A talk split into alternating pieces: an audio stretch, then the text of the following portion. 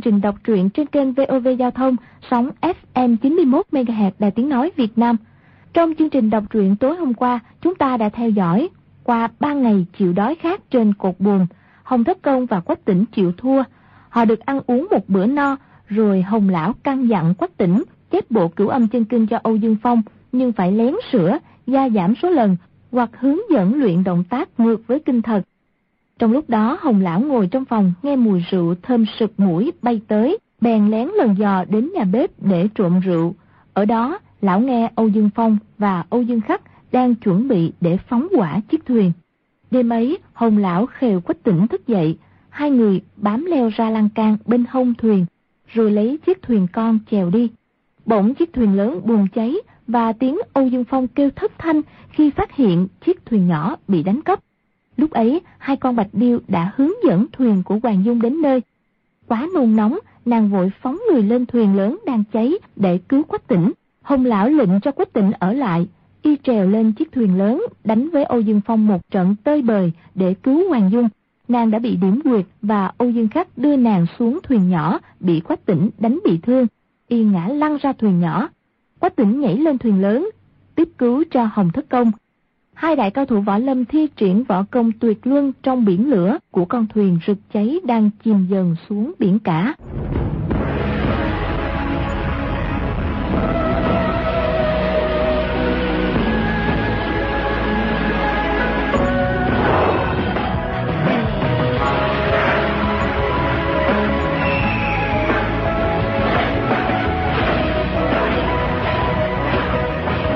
Âu Dương Phong chỉ thấy trên người nóng rang. Dáng thuyền dưới chân chấn động rất mạnh. Biết chiếc thuyền dở này trong chớp mắt sẽ chìm xuống biển. Nhưng hồng thất công vẫn đánh ráo riết không hề ngơi tay. Nếu không thi triển tuyệt chiêu ra sát thủ, chỉ e hôm nay khó mà sống sót. Ngón xà trượng trên tay trái chợt rút về, tay phải quét mạnh ra. Hồng thất công rút bổng đập lên xà trượng. Tay trái vung ra gạt tay y chợt thấy cánh tay Âu Dương Phong theo thế cong lại, cử quyền như như chớp đánh vào huyệt thái dương của mình. Bộ linh xà quyền pháp này là Âu Dương Phong tìm tâm khổ luyện mà thành. vốn định chờ đến lúc tỷ võ lần thứ hai ở Hoa Sơn sẽ một phen đem ra áp đảo những người còn lại nên lúc giao đấu hàng ngàn chiêu với hồng thất công trên đảo đào hoa thủy chung vẫn không dùng tới bộ quyền pháp uống lượng theo thân hình loài rắn này thân rắn tuy có xương nhưng cũng như không xương, có thể quan khắp bốn phương tám hướng tùy ý.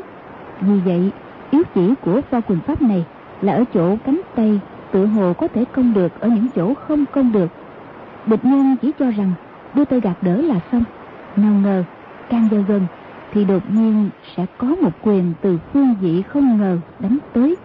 Muốn cánh tay có thể mềm mại uốn khúc tùy ý thì không thể, nhưng phương vị phát quyền thì không dễ nghĩ ra. Trong con mắt địch nhân, thì cánh tay của mình quả thật linh động như con rắn. Thật ra chiêu quyền mà âu dương phong phát ra lúc khẩn cấp quan đầu ấy hồng thất công vốn khó đón đỡ. Cho dù không đến nỗi bị thương, cũng phải luống cuốn. Mà ngờ, lúc âu dương Khắc giao thủ với quách tỉnh ở huyện bảo ứng, đã dừng qua. Tuy giành được phần thắng, nhưng đã bị hồng thất công nhìn ra chỗ quan yếu bên trong. Hôm ấy y không dự bữa tiệc của lê sinh và quần cái mời mọc. Chính là đang nhất giả suy nghĩ cách phá giải. Bây giờ thấy âu dương phong rút lại đã sử dụng trong lòng nôn thân, ngoặt cổ tay dương nón ra. Mau lẹ dùng cầm lá thủy chụp vào tay quyền của y. Chiều ấy vừa khớp về vị trí vừa mau vừa chuẩn. Đúng là cách thức xảo diệu để khắc chế linh xà quyền pháp. Xem ra tựa hồ rất khéo léo nhưng thật ra hồng tất công đã suy nghĩ qua mấy ngày đêm, sau đó không ngừng luyện tập thành thục để ứng phó với linh xà quyền pháp vốn chưa đủ. Nhưng có công hiệu kỳ binh đột nhiên đánh tới, tấn công vào chỗ bất ngờ. Âu dương phong vốn cho rằng đối phương sau lúc cả kinh, ắt sẽ tay chân luống cuốn, có thể thừa cơ ra sát thủ. Không ngờ kẻ giật nảy mình lại chính là mình. Bất giác lùi lại vài bước, đột nhiên trên không có một đám mây lửa xa xuống, lập tức trùng lên toàn thân y. Hồng thất công cũng giật nảy mình nghĩ lùi lại phía sau. Thấy rõ, đó là một mảnh vải buồm cháy rơi xuống. Dưới võ công của âu dương phong thì mảnh buồm kia rơi xuống, cho dù có mau hơn gấp mấy lần cũng không thể trùm lên được y. Chỉ là y đột nhiên thấy bộ linh xà quyền pháp mà mình nghiền ngẫm suy nghĩ hai năm, ra sức luyện tập ba năm lại bị đối phương nhẹ nhàng tiện tay phá giải. Nhất thời y quan mang lại càng không kịp tránh né. Mảnh vải buồm ấy vừa to vừa chắc, dính cả nẹp buồm thì nặng không dưới vài trăm cân. Âu dương phong nhảy lên hai lần, vẫn không hất ra được. Y tuy gặp nguy hiểm, nhưng không hề hoảng loạn, đẩy ngọn xà trượng lên muốn chống lá buồm. Nào ngờ, ngọn xà trượng bị nẹp buồm đè cứng không thể chống lên được. Y than thầm. Thôi rồi thôi rồi. Lão nhi hôm nay phải chầu trời rồi. Đột nhiên thấy trên người nhẹ bổng lá buồm trên đỉnh đầu được kéo ra. Chỉ thấy hoàng thất công cầm cái mỏ neo đầu thuyền. Viên móc sắt của mỏ neo móc vào nẹp buồm đang kéo ra. Đó là hồng thất công không nỡ nhìn thấy y bị thiêu sống nên ra tay cứu giúp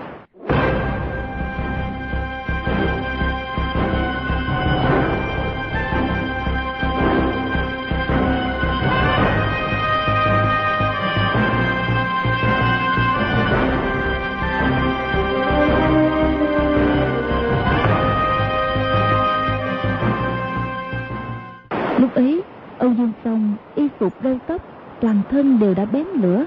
Lập tức nhảy lên lăn tròn trên gián thuyền định dập lửa trên người. Nào ngờ quả vô đơn chí nửa chiếc thuyền gãy đột nhiên nghiêng đi. Một sợi xích sắt to nặng từ trên không rơi xuống quét mau tới y. Thế rất nguy hiểm. Hồng thất công kêu ây chà! Rồi tung người giọt tới giữ chặt sợi xích sắt. Sợi xích sắt này đã bị lửa nung đỏ rực bước tay y xèo xèo.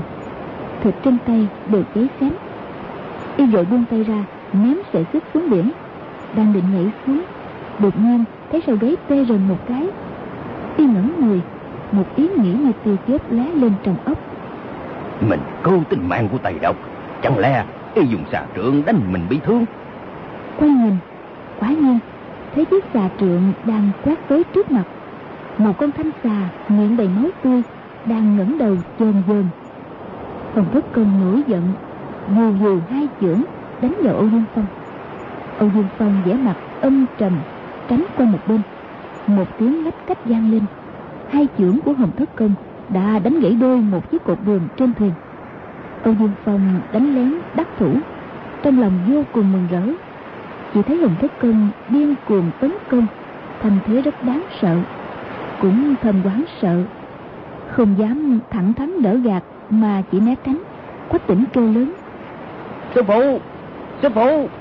Vừa trèo mau lên thuyền hồng thất công chợt cảm thấy choáng váng lão đảo muốn ngã. Âu dương phong bước lên hai bước dẫn kình đập một chưởng xuống giữa lưng hồng thất công. Nọc độc con quái xà trên trượng của âu dương phong vô cùng lợi hại. Nhưng mà trước đó mấy hôm y đánh cuộc giết cá mập với chu bá thơm đã lấy hết chất độc. Trong vài hôm chất độc của con quái xà khó có thể phục nguyên như vậy, nên tuy hình thức công bị nó cắn vào lưng, nhưng trúng độc cũng khá nhẹ. Có điều, nọc độc của con rắn lại 10 phần ghê gớm. Với công lực thâm hậu của y cũng phải trong khoảnh khắc choáng váng. Lúc bị trúng dưỡng của âu dương phong chưa kịp dẫn công chống đỡ, miệng phun máy tươi, nằm phục xuống thuyền. Phòng thất công, võ công không phải tầm thường. Âu dương phong thừa biết một chuyện ấy chưa thể lấy được mạng của y. Sau này, y chữa lành vết thương thì đúng là hậu hoạn vô cùng. Đúng là ra tay thì không dung tình dung tình thì không ra tay. Y liền tư thân giọt tới, dẫn kình vào chân đạp xuống lưng y. Quách tỉnh vừa từ thuyền con trèo lên sạp thuyền. Nhìn thấy thế, không kịp xông vào cứu, hai tay cùng ra chiêu song long thủ thủy, đánh mạnh vào hông âu dương phong ông dương phong biết quách tỉnh võ công không kém, nhưng cũng không coi y vào đâu. Tay trái khua lại, đã đỡ được phát hiện đánh tới, lại đánh vào giao đối phương. Chân phải vẫn đạp xuống. Quách tỉnh cả kinh, chỉ lo cứu sư phụ, không nghĩ gì tới sự an nguy của mình. Phi thân giọt lên ôm đầu âu dương phong đòn này để môn hộ trống trải hoàn toàn. Chát một tiếng dưới nách đã bị tơi độc lật tay quét trúng. Cái quét ấy tuy lực đạo không lớn lắm, nhưng âu dương phong kình theo ý tới, xuất thủ một cái cũng đủ lấy mạng đối phương. Nếu quách tỉnh không có căn bản vững chắc về nội công, thì bị thương không nhẹ. Nhưng cũng cảm thấy bên sườn đau buốt, nếu người cơ hội tê dại y hết sức xô tới đã ôm được đầu âu dương phong. Âu dương phong chỉ cho rằng mình quát ngược lại một đòn như thế thì đối phương ắt phải lùi lại. Nào ngờ thằng tiểu tử ngu ngốc này lại bất kể tính mạng, đánh theo lối lưỡng bại câu thương như thế. Cho nên bàn chân đạp xuống lưng hồng thất công giữa chừng, đành phải rút lại, uống lưng lật tay đánh quách tỉnh. Trong hoàn cảnh cận chiến như thế, những võ công thượng thẳng của y như các mô công, linh xà quyền pháp đều không thể sử dụng được. Nên biết, người võ công cao cường lâm địch xuất thủ quyết không cho họ tới sát người, không để đối phương phát quyền phóng cướp đã sớm khắc địch chế thắng. Còn bậc cao thủ tỉ rõ, lại càng điểm tới là ngừng. Đời nào có chuyện ôm giật lôi kéo, cho nên bất kể quyền thuật thượng thẳng nào cũng đều không có các chiêu số ôm giật. Lúc ấy, âu dương phong bị quách tịnh nắm chỗ yếu hại trên yết hầu, lật tay đánh ra, lại bị y né qua bên trái. Dần thấy hơi thở tắt nghẹn chỉ cảm thấy hai bàn tay trên cổ họng càng lúc càng siết chặt, vội thúc khổ tay trái về phía sau. Quách tỉnh nghiêng người né qua bên phải phải buông tay trái ra, lập tức dùng kỹ thuật đối vật của người mông cổ. Tay trái xuyên qua dưới nách đối phương, dùng sức đè mạnh ghế y. Âu dương phong võ công tuy cao cường, nhưng dưới lối đánh hung dữ của y cũng thấy xương ghế đau buốt. Cái đè ấy trong đấu vật gọi là lạc đà bản. Ý nói, tuy con lạc đà to lớn, nhưng bị đè như thế cũng không khỏi gãy xương cổ. Thật ra, xương của lạc đà dĩ nhiên không thể đè gãy được, nhưng đó là một đòn lật tay xảo diệu. Nếu không phải cao thủ đấu vật, thì rất khó quá giải. Âu dương phong không biết thủ pháp đấu vật, đành vung tay phải ra phía sau. Có tỉnh cả mừng, tay phải lập tức buông cổ họng y ngửa người lên tay phải lại xuyên qua nách phải y, móc lên sau cổ quát lớn một tiếng. Hai tay chập lại, dùng sức, đồng thời ấn xuống. Đòn này trong đối vật, gọi là đoạn sơn giảo. Người bị bẻ đã rơi vào tuyệt địa. Bất kể cánh tay khỏe hơn hay kỹ thuật vật khéo léo hơn, cũng phải để đối phương bẻ cổ như thế. Chỉ còn cách kêu xin đầu hàng. Nếu không, kinh lực đối phương đè xuống xương cổ nhất định sẽ bị bẻ gãy. Nhưng võ công của âu dương phong rốt lại cũng không phải kỹ thuật đối vật của người mông cổ có thể sánh được. Tuy trong hoàn cảnh cực kỳ bất lợi, vẫn có thể chuyển bại thành thắng. Có tỉnh hai tay đè xuống, y lại dùng kinh công thượng thặng thuận thế trước đầu xuống, lộn người một vòng. Lại từ giữa hai đùi quách tỉnh, lật người lên. Với thân phận đại tôn sư võ học của y mà lại nhào qua háng của kẻ hậu bối như thế. Nếu không rơi vào tuyệt cảnh, thì nói thế nào cũng nhất định không chịu làm. Y lộn người một cái, thoát khỏi chiều đoạn sơn giảo lập tức, tay trái ra quyền chuyển thủ thành công đập lên lưng quách tỉnh. Không ngờ quyền chỉ đánh tới, tay trái lại đã bị giữ chặt. Quách tỉnh biết mình không phải là đối thủ của y, may là đã sấn người sát vào, cậy vào kỹ thuật đấu vật không hề nghĩ tới chuyện sống chết. Chỉ cần không để đối phương lùi ra một bước, thì y sẽ không sao làm hại được sư phụ. Lúc ấy nửa chiếc thuyền dở càng rung động mạnh, sạp thuyền nghiêng đi. Hai người càng đứng không vững, đồng thời ngã lăn, đầu tóc, quần áo dính đầy than đỏ. Lúc ấy hoàng dung vô cùng lo lắng, nhìn thấy hồng thất công nửa người dắt ra ngoài thuyền hoàn toàn bất động, không biết còn sống hay đã chết quách tỉnh thì đang lăn tròn nếu kéo không ngừng đánh nhau với âu dương phong. Hai người thân thể đã bén lửa, tình hình vô cùng nguy cấp. Lúc ấy dương mái chèo đập vào đầu âu dương khắc. Âu dương khắc, tay phải tuy đã bị gãy, nhưng võ công cao cường nghiêng người tránh qua mái chèo gỗ. Tay phải y dương ra chụp lấy cổ tay nàng hoàng dung hai chân dẫn mạnh một cái, chiếc thuyền con nghiêng đi âu dương cát không biết thủy tính, thân hình loạn choạng mấy cái. Lúc hoảng sợ, lập tức rút tay về. Hoàng dung nhân lúc chiếc thuyền con nghiêng lại Đừng mượn thế nhảy luôn xuống biển. Nàng quạt nước dài cái, đã tới cạnh chiếc thuyền lớn. Nửa chiếc thuyền lớn đã chìm quá nữa. Sạp thuyền cách mặt nước không xa lắm. Hoàng dung leo lên, rút ngọn nga mi cương thích ra sướng lên, giúp đỡ quá tỉnh. Chỉ thấy y và âu dương phong níu kéo thành một đống lăn qua lật lại. Rút lại, âu dương phong, võ công cao hơn hẳn, đã đè quách tỉnh xuống dưới. Nhưng quách tỉnh cứ nắm chặt hai cổ tay y, khiến y không sao đánh được. Hoàng dung xông vào đám lửa giọt tới giơ ngọn nga mi cương thích, đâm thẳng xuống lưng âu dương phong. Âu dương phong tuy đang đánh nhau kịch liệt với quách tỉnh, nhưng khi ngọn cương thích vừa chạm vào lưng đã phát hiện ra ngay. Dùng sức lật một cái, kéo quách tỉnh lên phía trên hoàng dung vẫn khom xuống, đâm vào đầu của y. Nhưng âu dương phong né trái tránh phải, vô cùng linh hoạt. Nàng đâm liên tiếp ba nhát, đều trượt. Nhát cuối cùng đâm vào sạp thuyền. Một làn khói đen theo gió bay tới táp vào mặt, khiến nàng không mở mắt ra được.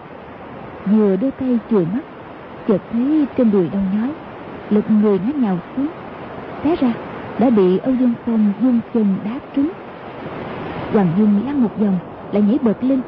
Đầu tóc cũng đã bén lửa. Đang định sấn lên đánh tiếp thì quách tỉnh đã kêu lớn.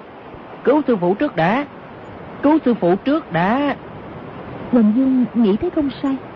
Chạy lại cạnh hồng thất công bế sốc y lên nhảy xuống biển. Lửa trên người lập tức tắt ngấm. Hoàng dung cổng hồng thất công trên lưng. Hai chân đạp nước bơi về phía thuyền con âu dương cát đứng ở mép thuyền giơ cao một chiếc mái chèo gỗ y quát lên. Buông lão ăn mày này xuống chỉ cho một mình cô lên mà thôi. Hoàng dung giơ ngọn nga mi cương thích lên quát. Được. Chúng ta sẽ so tài dưới nước đi. Rồi dịnh vào mép thuyền dùng sức lắc mạnh. Chiếc thuyền con lắc qua lắc lại. Nhìn thấy sắp lật đáy lên trời. Âu dương khắc cả kinh bám chặt mạng thuyền kêu lên. Đừng đừng có lắc. Cô làm lật thuyền bây giờ đó hoàng dương cười một tiếng, nói, mau kéo sư phụ ta lên, cẩn thận đó. Ngươi mà dở một chút trò ma ra, ta sẽ nhấn ngươi xuống nước đủ 3 giờ. Âu dương khắc không biết làm sao, đành đưa tay nắm lưng hồng thất công kéo lên thuyền. Hoàng dương mỉm cười khen, từ khi ta quen ngươi đến nay, đây là lần đầu tiên thấy ngươi làm việc tốt. Âu dương khắc thần hồn bay bổng, muốn nói nhưng không nói nên lời. Hoàng dương đang định bơi trở lại thuyền lớn, đánh giúp quách tỉnh đột nhiên nghe một tiếng vang lớn như núi lở. Một bức tường nước dựng lên trên không, chụp luôn xuống đầu. Nên cá kinh vội nín thở lặn xuống nước. Khi nhô đầu lên, đôi tay rút nước chảy rầm rầm trên tóc, lập tức ngẩng người. Chỉ thấy trên mặt nước, từng làn xoáy tròn tròn nổi lên. Nửa chiếc thuyền lớn mù mịt khói lửa đã không thấy đâu nữa. Quách tỉnh và âu dương phong níu kéo, đánh nhau trên thuyền cũng đã không còn thấy bóng dáng đâu. Trong chớp mắt ấy, nàng thấy trong đầu hoàn toàn trống rỗng. Không suy nghĩ gì, cũng không cảm thấy gì. Tự hồ đất trời, thế giới, cho tới chính mình cũng đột nhiên tiêu tan, không biết đi về đâu. Đột nhiên, một dòng nước mặn chảy vào miệng. Chính mình đang không ngừng chìm xuống, nàng mới giật mình. Hai tay của mấy cái ló đầu lên khỏi mặt nước. Nhìn quanh bốn phía mênh mông ngoài chiếc thuyền con, thì tất cả đều đã chìm vào biển lớn. Hoàng dung cúi đầu, lại lặn xuống bơi mau tới dũng xoáy. Nàng thủy tính cực cao, tuy lực đạo trong dũng xoáy rất mạnh, cũng có thể nương theo thế nước bơi vòng chung quanh. Nàng qua lại tìm quách tỉnh. Bơi mấy mươi vòng nhưng vẫn không thấy y đâu. Cả âu dương phong cũng không biết tới đâu rồi.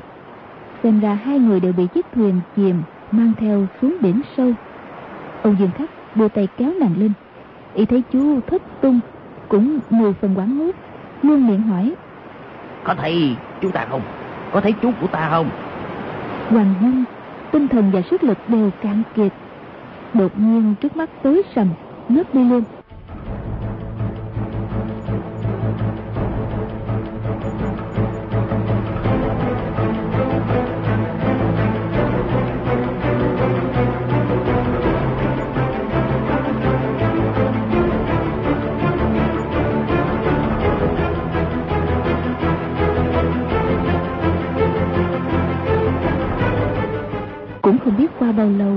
dần dần hồi phục tri giác. Nhìn thấy thân thể nhẹ bổng như đang bay theo mây trời. Bên cạnh tai có tiếng gió nổi sóng gầm. Tiếng nghe ầm ầm. Nàng định thần lại ngồi lên, chỉ thấy chiếc thuyền nhỏ đang theo hải lưu, trôi mau về phía trước. Âu dương khắc tay trái nắm chặt mạn thuyền, hai chân ấn xuống đáy thuyền. Chỉ sợ lúc chiếc thuyền ngư lên hụt xuống, sẽ ném mình ra ngoài, nào dám di động nửa bước lại qua thời gian khoảng ăn xong bữa cơm, hoàng dung tỉnh lại, nghĩ tới tỉnh ca ca đã thân vùi đáy biển. Mình còn sống thì có ý gì gì nữa? Thế âu dương khắc mặt xanh môi xám, mặt lộ vẻ sợ sệt, chỉ cảm thấy một nỗi chán ghét không sao nói được. Nghĩ thầm, mình há lại có thể chết chung một chỗ với gã súc sinh này. Rồi đứng thẳng lên quát, mau nhảy xuống biển đi! Âu dương khắc quảng sợ nói. Cái gì? Hoàng dung nói chị không nhảy xuống phải không? Được ta lật chiếc thuyền này rồi sẽ nói chuyện. Rồi xoay người nhảy lên đạp xuống mạn thuyền bên phải. Chiếc thuyền lập tức ngang qua. Nàng lại đạp xuống mạn thuyền bên trái một cái. Chiếc thuyền lại nghiêng về bên trái càng mạnh hơn. Chỉ nghe âu dương các quảng sợ kêu ầm lên. Hoàng dung trong lúc đau thương hơi cảm thấy thỏa ý, lại đạp xuống mạng thuyền bên phải. Âu dương khắc biết chỉ cần bị nàng lắc đông lắc tây thêm vài lần nữa, nhất định chiếc thuyền phải lập tức. Thấy nàng nhảy qua phải, thì nghiêng người nhảy qua trái lúc thân hình rơi xuống, lại rất ăn khớp. Hai người đồng thời rơi xuống, chiếc thuyền cùng trầm xuống nên không bị nghiêng. Hoàng dung thử liên tiếp hai lần đều bị y dùng cách ấy chống lại hoàng dung quát lên. Được rồi tao khoét mấy lỗ dưới đáy thuyền còn ngươi làm cách nào? Rồi rút ngọn cương thích nhảy ra giữa thuyền. Liếc mắt thấy hồng thất cân đang nằm dưới đáy thuyền. Vì y thủy chung bất động trong lòng lại chỉ nghĩ tới quách tỉnh cho nên quên mất sư phụ. Lúc ấy giật mình vội đưa tay lên mũi y thấy vẫn còn thở nhẹ. Nàng trong lòng hơi được an ủi đỡ hồng thất công lên thấy y hai mắt nhắm nghiền mặt trắng bệch như tờ giấy. Bèn xoa bóp trước ngực cho y. Tuy tim vẫn còn đập nhưng đã rất yếu. Hoàng dung nóng lòng lo cứu sư phụ không đến xỉa tới âu dương khắc nữa. Cởi áo dài của hồng thất công ra xem thương thế. Đột nhiên chiếc thuyền nhỏ bị lắc mạnh. Âu dương khắc vui mừng kêu lên. Tới bờ rồi tới bờ rồi. Hoàng dung ngẩng đầu lên chỉ thấy xa xa dày đặc rậm rạp, đều là cây cối. Chiếc thuyền đã bất động, té ra, bị mắc vào một tảng đá ngầm.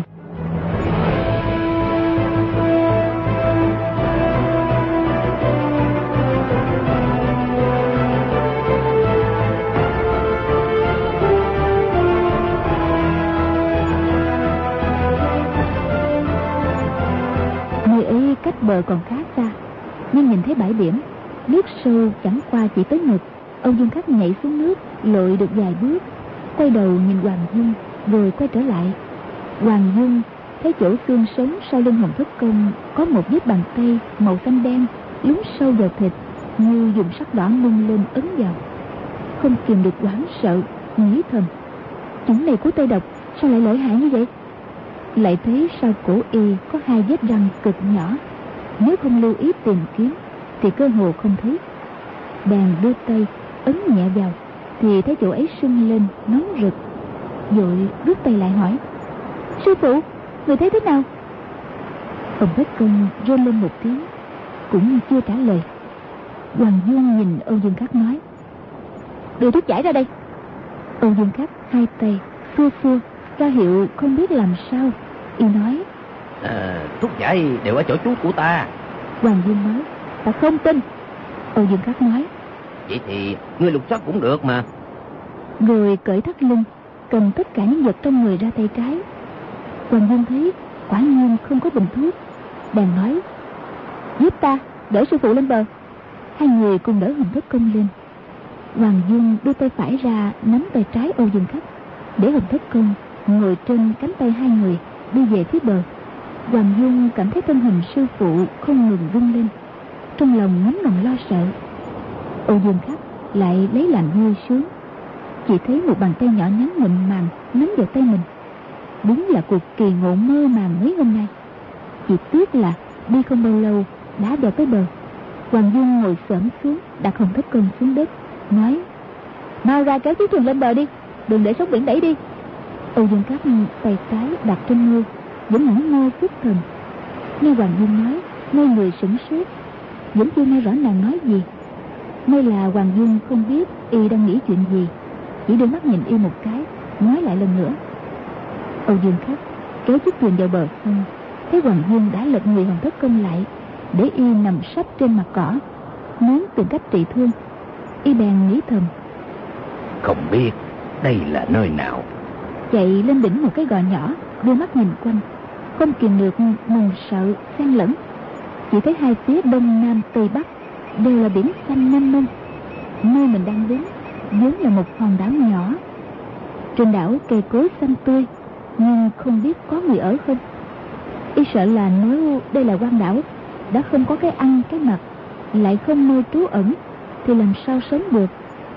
Mừng là duyên trời khéo hợp, lại được cô gái đẹp như tiên nữ này cùng tới nơi đây lão ăn mày thì trước mắt trọng thương khó khỏi.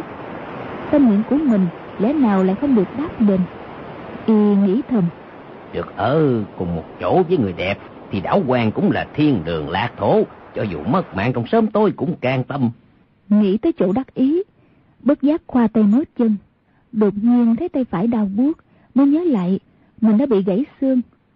Lúc ấy dùng tay trái bẻ hai cành cây, xé một mảnh áo bó chặt hai cành cây vào tay trái, treo cánh tay lên cổ. Hoàng Dung nặng ra không ít nọc độc từ vết rắn cắn trên lưng sư phụ, không biết làm gì nữa để chữa trị. Chỉ đành chuyển y tới một tảng đá lớn, để y nằm đó nghỉ ngơi. Cao giọng nói với Âu Dương Khắc. Người đi xem đây là nơi nào? Chung quanh đây có nhà cửa khách điếm gì không? Âu Dương Khắc cười nói. Đây là một hòn đảo, khách điếm chắc chắn không có rồi. Còn có người hay không thì còn tùy thuộc vào sự may rủi của chúng ta. Hoàng Dung thoáng giật mình nói. Vậy ngươi đi xem đi. Âu Dương Khắc được nàng sai khiến, vô cùng vui vẻ. Triển khai khinh công chạy về phía đông. Chỉ thấy khắp nơi đều là cây dại gai gốc, hoàn toàn không có vẻ gì là có người ở. Trên đường dùng đá ném chết hai con thỏ quang. Quanh lên phía bắc, chạy khắp một vòng, rồi trở lại nói với Hoàng Dung. Đây là một đảo quan. Hoàng Dung thấy khóe môi y lộ nét tươi cười, trong lòng hơi tức giận, quát lên. Đảo quan hả? Vậy thì có gì hay mà cười? Âu Dương Khắc le le lưỡi, không dám nói nhiều. Lột da hai con thỏ đưa cho nàng. Hoàng Dung đưa tay vào bọc, lấy ra dao đánh lửa và quả tập. May là quả tập nhấn dầu nên không bị thấm ướt. Lúc ấy đánh lửa lên, nướng hai con thỏ, ném một con cho Âu Dương Khắc, xé một đùi sau đưa cho sư phụ ăn. Hồng Thất Công bị trúng chất độc của rắn, lại bị trọng thương. Suốt nãy giờ thần trí hôn mê, đột nhiên ngửi thấy mùi thịt nướng. Lập tức tinh thần phấn chấn. Thịt thỏ đặt cạnh miệng, lập tức há miệng ra ăn. Ăn xong một đùi thỏ, tỏ ý muốn ăn thêm. Quần Dung cả mừng, lại xé một đùi thỏ nữa đút cho y. Hồng Thất Công ăn được một nửa, dần dần không chi trì nổi. Ngậm một miếng thịt thỏ, dần dần thiếp đi. Hoàng Dung chỉ ăn hai miếng thịt thỏ, nghĩ tới quá tỉnh chôn thê dưới đáy biển, trong lòng đau xót. Cổ họng ngạn lại, không ăn được nữa. Nhìn thấy trời tối dần, tìm tới một động đá, đỡ sư phụ vào trong. Âu Dương Khắc bước qua giúp đỡ, quét dọn rải cỏ, đã không thất công nhẹ nhẹ nằm xuống. Lại lấy cỏ khô rải lên chỗ hai người nằm nghỉ. Hoàng Dung làm ngơ không đếm xỉa gì tới. Thấy y sắp đặt đâu vào đó. Bèn đưa tay vào lưng, cười hì hì, chuẩn bị đi ngủ. Đột nhiên rút ngọn cương thích ra, quát. Cút ra ngoài! Âu Dương Khắc cười nói. Ta ngủ ở đây cũng đâu có làm phiền gì cô. Tại sao cô lại nổi giận cơ chứ? Hoàng Dung nhướng mày lên, quát. Có cút ra không? Âu Dương Khắc cười nói. ta cứ nằm yên lặng, ngủ là được. Cô yên tâm. Còn cút ra ngoài á, thì không cần đâu. Hoàng Dung cầm lấy một cành cây cháy, đốt vào tấm nệm cỏ khô của y. Đốm lửa lan ra, đốt thành một đống tro. Âu Dương Khắc cười gượng mấy tiếng, đành ra khỏi động. Y sợ trên đảo có độc trùng mảnh thú, cho nên nhảy lên một cành cây cao, náo thân. Đêm ấy, y leo lên leo xuống không biết mấy mươi lần. Nhưng thấy ở cửa động đốt một đống củi lớn. Thấp thoáng thấy Hoàng Dung ngủ rất yên ổn. Mấy mươi lần muốn xông vào, nhưng mà người không dám. Y không ngừng lầu bầu chửi mình là nhỏ gan vô dụng, tự trách mình trong một đời đã trộm hương cắp ngọc không biết bao nhiêu lần. Sao lại sợ sệt một cô gái nhỏ như thế? Y tuy bị thương gãy tay, nhưng chỉ cần một tay cũng thừa sức đối phó với nàng. Hồng Thất Công đang sắp chết, lại càng không cần đến xỉa tới. Nhưng mỗi lần bước tới trước đống lửa, lại sợ sệt quay lại.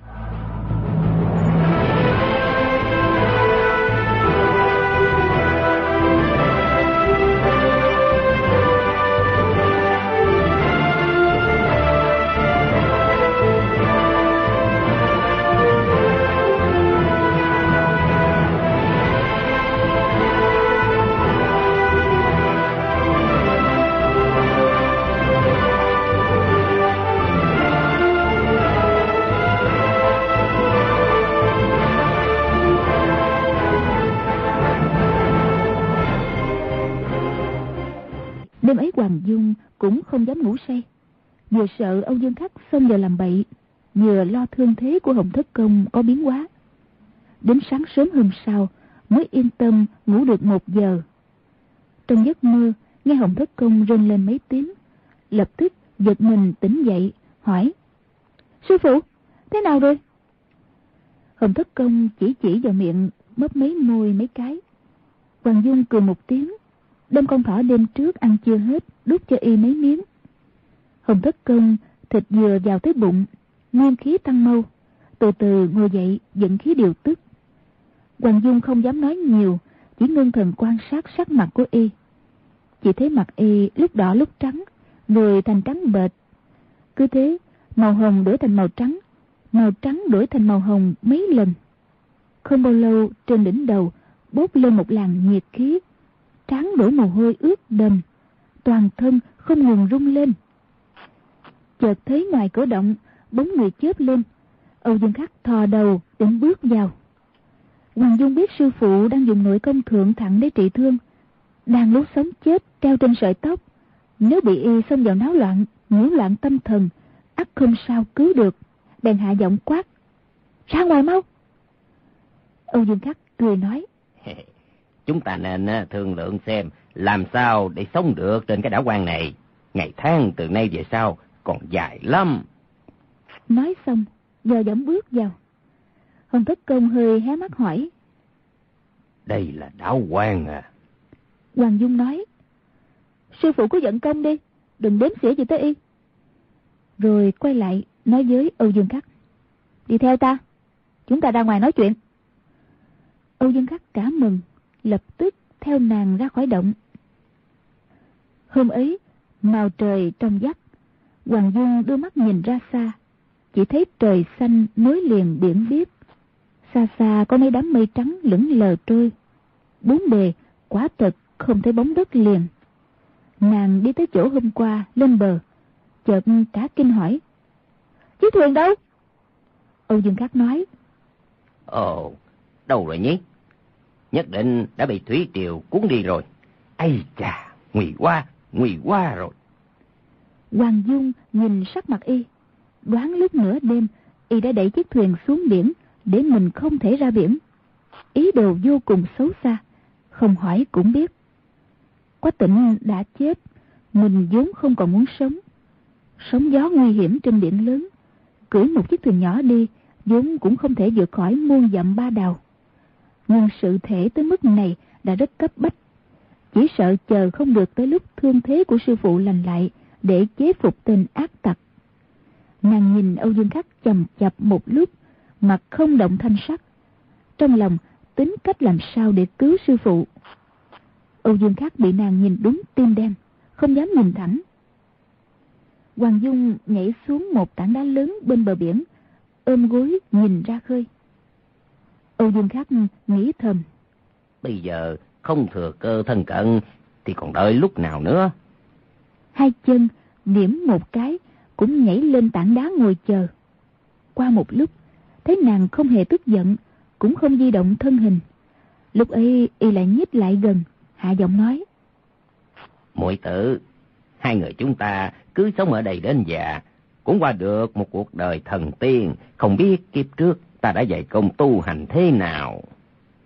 Hoàng Dung cười khanh khách nói.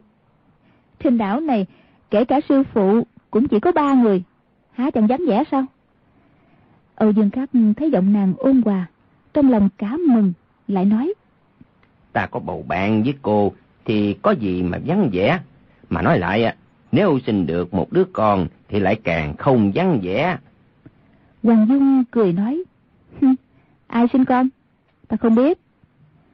Âu Dương Khắc cười nói. ta sẽ dạy cho cô mà. Nói xong, đưa tay trái ra, ôm lấy nàng. Chỉ thấy tay trái chợt ấm lên. Nguyên là Hoàng Dung đã đưa tay nắm chặt bàn tay của y. Âu Dương Khắc chợt tim đập thình thịch, thần hồn bay bổng.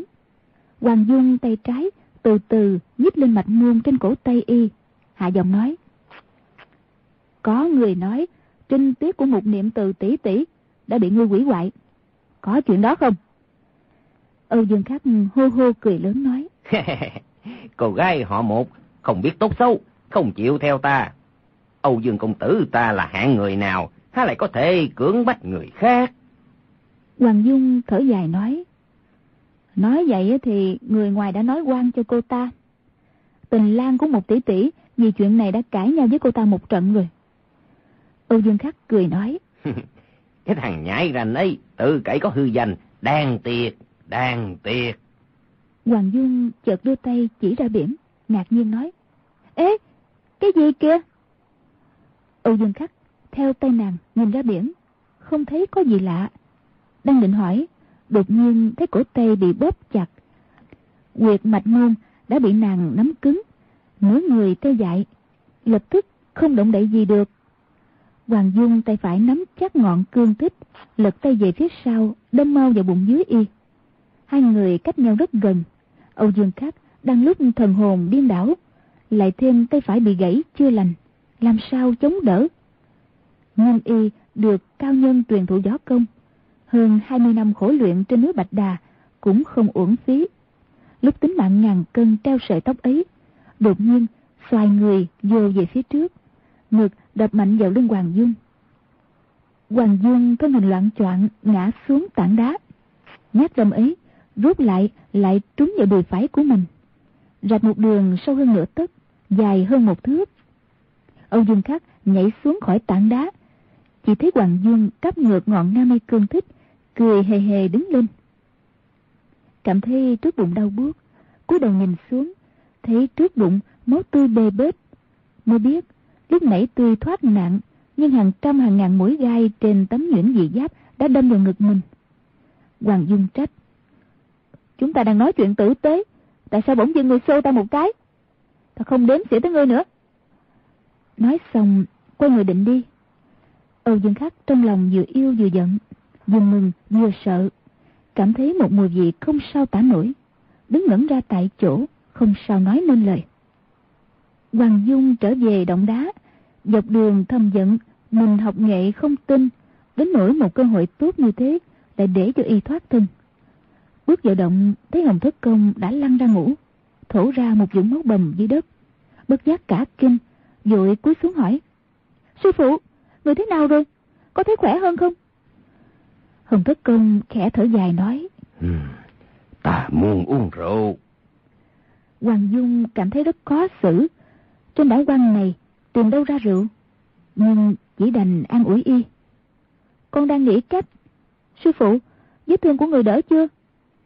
Nói xong, ứa nước mắt. Nàng gặp phải biến cố lớn thế này. Trước này chưa từng khóc. Lúc ấy nước mắt đã chảy càng không nhịn được. Nằm phục vào lòng Hồng Thất Công Buồn tiếng khóc lớn. Hồng Thất Công đưa tay vỗ vỗ đầu nàng. Một tay khẽ vỗ lưng nàng.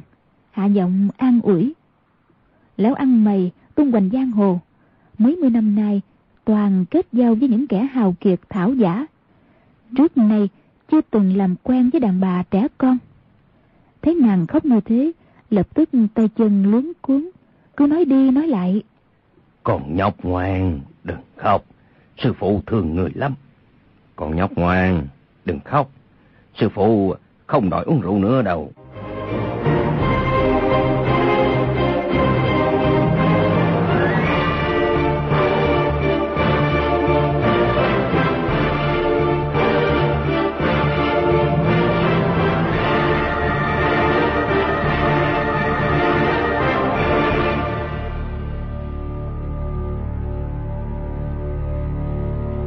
Hoàng Dung khóc một hồi, trong lòng nhẹ nhõm, ngẩng đầu lên, thấy giặt áo trên ngực Hồng Thất Công bị nước mắt thấm ướt một khoảng lớn. Cười khẽ một tiếng, vuốt vuốt lại tóc, nói Mới rồi, chưa đâm chết cái ác tặc kia, quả rất đáng tiếc. Lúc ấy bèn kể lại việc trở tay đâm lén trên tảng đá. Hồng Thất Công cúi đầu im lặng, hồi lâu mới nói. Sư phụ bây giờ vô dụng rồi. Gã ác tặc ấy võ công cao hơn ngươi nhiều. Chỉ có thể đấu trí, chứ không thể đấu sức với y đâu. Hoàng Dung vội hỏi. Sư phụ, mình nghỉ ngơi thêm vài hôm, dưỡng thương cho khỏe. Một trưởng lấy lại được cái mạng chó của y, lại không được à? Hồng Tất Cân rầu rĩ nói. Hmm, ta bị răng độc căng, lại trúng phải cạp mù công của tây độc. Ta dùng công lực toàn thân mới bứt được nọc răng ra, nhưng cũng chưa hết hạn. Cho dù kéo dài được cái mang già thêm vài năm, nhưng võ công một đời đã bị quỷ trong một sớm. Sư phụ người chỉ là một lâu già tệ hại, không còn nửa điểm võ công nào. Hoàng Dung quảng sợ nói, Không, không, sư phụ, người không bị như thế đâu, không bị như thế đâu. Hồng Thất Công cười nói, Lão khiêu qua, tuy nông lòng, nhưng việc tới nước này, không cam phận chịu đựng cũng không được. Y ngừng lại một lúc, sắc mặt đột nhiên đổi thành trịnh trọng, nói. Hài tử, sư phụ bị ép tới chỗ bất đắc dĩ, muốn nhờ ngươi làm một chuyện rất khó trai hạn về bản tính của người, ngươi có thể gánh giác được không? Hoàng Dung vội nói, được, được, sư phụ người cứ nói đi. Hồng Thất Công thở dài một tiếng, nói. Hmm, đáng tiếc là ngươi và ta là thầy trò với nhau chưa bao lâu, chưa truyền được cho ngươi công phu gì. Bây giờ lại ép ngươi vào chỗ khó khăn, phải đem gánh nặng ngàn cân bắt người mang giác. Lòng kẻ làm thầy, quả thật không yên. Hoàng Dung thấy y lúc bình thời hào mại sảng khoái. Lúc ấy lại ăn nói ngập ngừng như vậy. Đoán việc y muốn gửi gắm, ắt cực kỳ khó khăn to lớn. Bèn nói. Sư phụ, người cứ nói ra đi. Hôm nay người bị trọng thương đều là vì việc của đệ tử mới tới đảo Đào qua. Đệ tử có tăng xương nát thịt cũng không thể báo đáp ơn đức của sư phụ. Chỉ sợ đệ tử còn nhỏ tuổi sẽ phụ lòng ký thác của sư phụ. Hồng Thất Công từ từ đứng lên, hai tay bắt chéo trước ngực, không lưng về phía bắc, nói. Tổ sư già, người sáng lập ra cái bàn, truyền đến tay đệ tử. Đệ tử không đức không tài, không thể mở mang bàn ta. Hôm nay gặp việc gấp rút, đệ tử không thể gánh giác trọng nhiệm nữa. Tổ sư già linh thiêng trên trời, xin phù hộ cho đứa nhỏ này phùng hung qua cát, gặp nguy hiểm vẫn an toàn, tạo phúc cho các huynh đệ, chịu khổ chịu nạn của bàn ta trong thiên hạ. Nói xong không lưng hành lễ. Hoàng Dung lúc đầu ngẩn người lắng nghe. Tới đoạn cuối, bất giác, vừa quán sợ, vừa ngờ vực. Hồng Thất Công nói. Hài tử, người quỳ xuống đi. Hoàng Dung theo lời quỳ xuống. Hồng Thất Công rút ngọn trúc bổng màu xanh bên người ra, giơ lên quá đầu, không người một cái, đưa vào tay nàng. Hoàng Dung hoảng sợ vô cùng, hỏi, Sư phụ, người muốn con... Người muốn con... Hồng Thất Công nói, Đúng vậy, ta là ban chủ đời thứ 18 của cái bàn, truyền tới tay người. Ngươi là ban chủ đời thứ 19. Bây giờ chúng ta hãy lạy tạ tổ sư già. Hoàng Dương lúc ấy không dám trái lời, đành làm theo Hồng Thất Công, bắt chéo tay trước ngực, khom lưng về phía bắc. Hồng thất công đột nhiên ho một tiếng, khạc một bãi đờm, lại rơi đúng vào vạt áo Hoàng Dung. Hoàng Dung thầm đau xót. Sư phụ bị thương nặng quá, ngay cả khạc đờm cũng không đủ sức. Lúc ấy, làm như không nhìn thấy, cũng không dám lao đi. Hồng Thất Công thở dài nói. Sau này, khi đám ăn mày chính thức tham kiến người, thì không tránh khỏi việc làm dơ dây này. Mà ờ, thật là làm khó người rồi. Hoàng Dung cười khẽ một tiếng, nghĩ thầm. Đám ăn mày, người nào cũng dơ giấy bẩn thiểu, còn sợ thiếu cái gì nữa. Hồng Thất Công thở dài một hơi, trên mặt lộ vẻ mệt mỏi, nhưng buông được một khối đá lớn trong lòng, nên dáng vẻ vô cùng mừng rỡ. Hoàng Dung đỡ y nằm xuống. Hồng Thất Công nói. Bây giờ, ngươi là ban chủ, ta trở thành trưởng lão trong ban rồi. Trưởng lão tuy được ban chủ tôn kính, nhưng đối việc trong bàn thì phải dân lệnh ban chủ. Đó là quy củ của các đời tổ sư gia truyền lại. Muôn vạn lần không được làm trái. Chỉ cần ban chủ cái bàn ra lệnh thì ăn mày trong toàn thiên hạ đều phải dâng lời. Hoàng Dung vừa buồn vừa lo, nghĩ thầm. Trên đảo quan này không biết tới năm nào tháng nào mới được về trung thổ. Huống hồ tỉnh ca ca đã chết, mình cũng không muốn sống nữa. Sư phụ đột nhiên bảo mình là ban chủ gì đó, thống lĩnh ăn mày trong thiên hạ. Đúng là làm sao mà nói đây? Nhưng nhìn thấy sư phụ bị thương nặng, không thể làm y lo lắng thêm. Y dặn dò thế nào, cũng chỉ đành nhất nhất dân dạ. Hồng Thất Cương lại nói. Ngày 15 tháng 7 năm nay, bốn đại trưởng lão và thủ lĩnh các đạo trong bang sẽ hội họp ở thành Nhạc Dương, canh hồ Động Định. Vốn là để nghe ta chỉ định người kế thừa chức vụ ban chủ. Chỉ cần người cầm ngọn trúc bóng này tới đó, các huynh đệ tự nhiên sẽ hiểu rõ ý của ta. Mọi việc trong bàn có bốn vị đại trưởng lão giúp đỡ. Ta cũng không cần nói nhiều. Chỉ là bỗng lại không bắt được một con nhái như người gia nhập vào đám ăn mày giờ dây. Qua thật, cũng làm người phải chịu quỷ khuất. Nói tới đó, hô hô cười rộ. Vết thương lại đau nhói lên. Tiếng cười chưa dứt, lại không kìm được, ho sù sụ một hồi. Hoàng Dung nhẹ nhẹ xoa lưng y. Qua hồi lâu, y mới thôi ho. Hồng Thất Công thở dài nói. Lão khi qua thật vô dụng. À, cũng không biết lúc nào quy tiền đây. Phải truyền đá cẩu bổn pháp cho người thật sớm mời nền. Hoàng Dung nghĩ thầm, sao tên gọi của bổng pháp này lại khó nghe như thế? Lại nghĩ nếu gặp chó dữ, cũng chỉ cần một chưởng là đánh chết. Cần gì phải học đá cẩu bổng pháp? Nhưng thấy sư phụ nói ra rất trịnh trọng, chỉ đành liếu riếu dân dạ. Hồng Thất Công cười khẽ nói. Người tuy đã làm ban chủ, nhưng không cần thay đổi tính nết. Người thích bương bỉnh nghịch ngợm thì cứ bương bỉnh nghịch ngợm là được.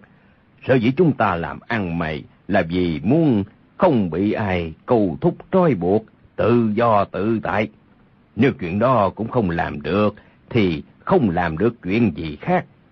Sao không đi làm quan mà làm giàu?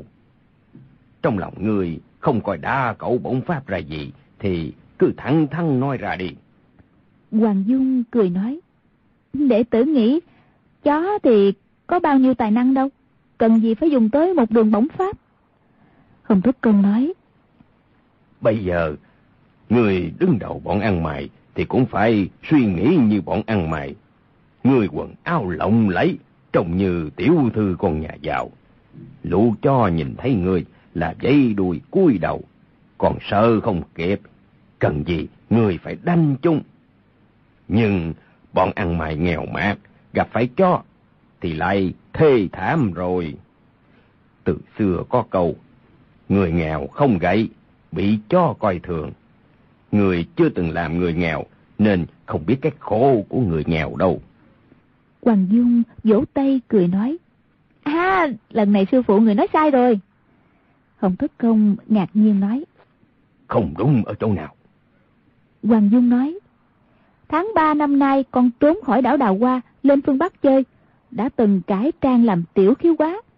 Trên đường có con chó dữ muốn cắn con, bị con đá một đá vô mông, bèn cụp đuôi chạy mất rồi. Hồng Thất Công nói, Phải rồi, nếu con chó ấy dữ hơn, đá không được, thì phải dùng bổng đánh thôi. Hoàng Dung nghĩ thầm, con chó nào mà giữ tới mức đó. Đột nhiên hiểu ra, kêu lên.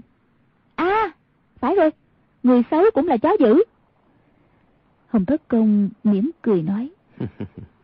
người đúng là thông minh. Nếu là... Y vốn định nói, nếu là quách tỉnh, thì nhất định không hiểu.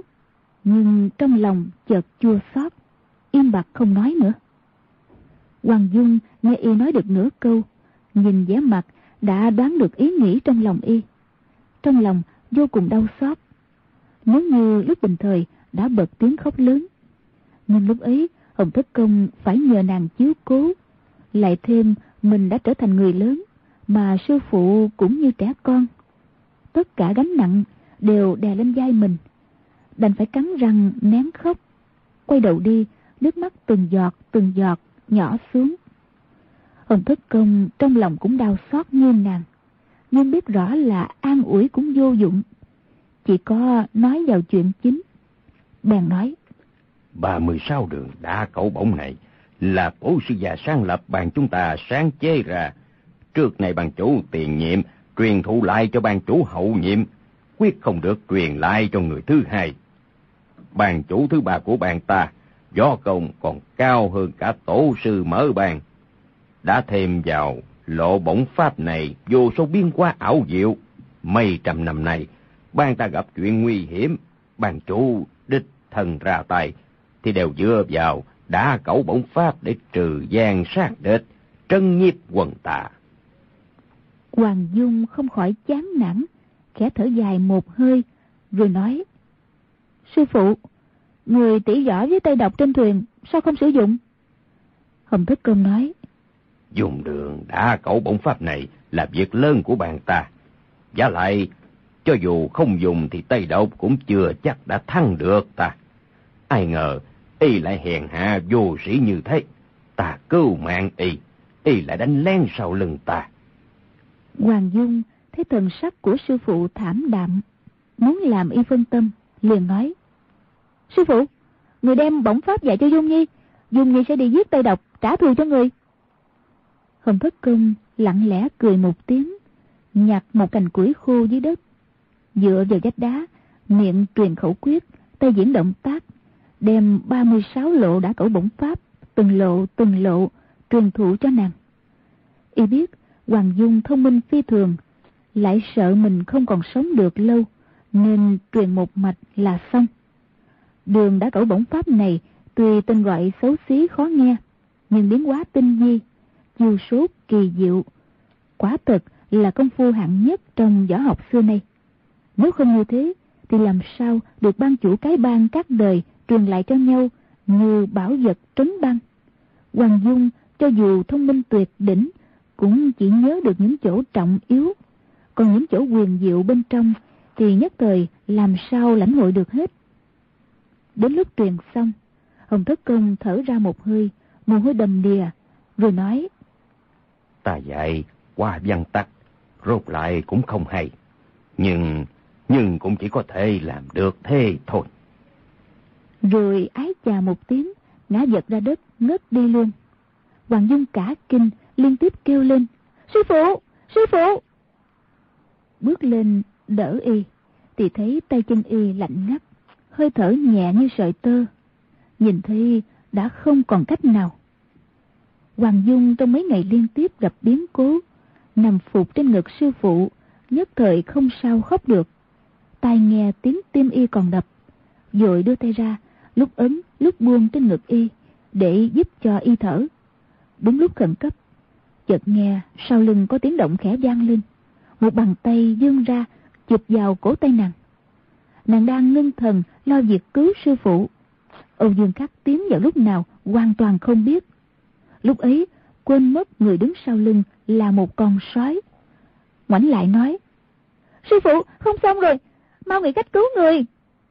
Âu Dương Khắc thấy nàng quay đầu cầu khẩn. Hai con mắt mở to đầy lệ, dáng vẻ vô cùng đáng thương. Trong lòng bất giác ngây ngất. Cuối nhìn Hồng Thất cung, thấy mặt y trắng bệch như tờ giấy. Hai mắt trợn ngược, trong lòng càng mừng. Y và Hoàng Dung cách nhau không đầy nửa thước, chỉ cảm thấy hơi thở của nàng thơm ngát như hoa lan.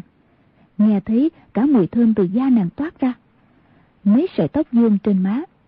Trong lòng càng si mê không nhịn được. Đưa tay trái ra, nắm bàn tay bức măng của nàng. Hoàng Dung cả kinh. Trầm khuỷu tay lật chuyển lại, dùng lực đánh ra. Nhưng lúc y quay người tránh, đã nhảy giọt ra ngoài. Âu Dương Khắc vốn rất sợ Hồng Thất Công, võ công cao cường, cho nên không dám dùng sức mạnh với Hoàng Dung. Nhưng lúc ấy, thấy y thần khô, sức kiệt, 10 phần có tới chín phần rưỡi là phải chết. Cho nên không sợ sệt gì. Lạng người ra, cản trước cửa động. Y cười nói. Muội tử ngoan, ta quyết không nổi nông với người khác, nhưng cô xinh đẹp như thế, ta thật không sao kiềm được. Cô để ta gần gũi một chút đi. Nói xong, giang tay trái ra, từng bước từng bước, sấn tới gần.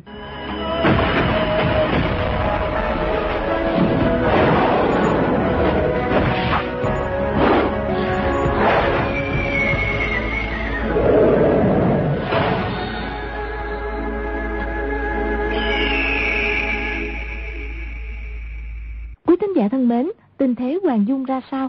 Mời quý vị theo dõi phần đọc truyện đêm mai nhé. Bây giờ thì xin chào tạm biệt. Chúc quý vị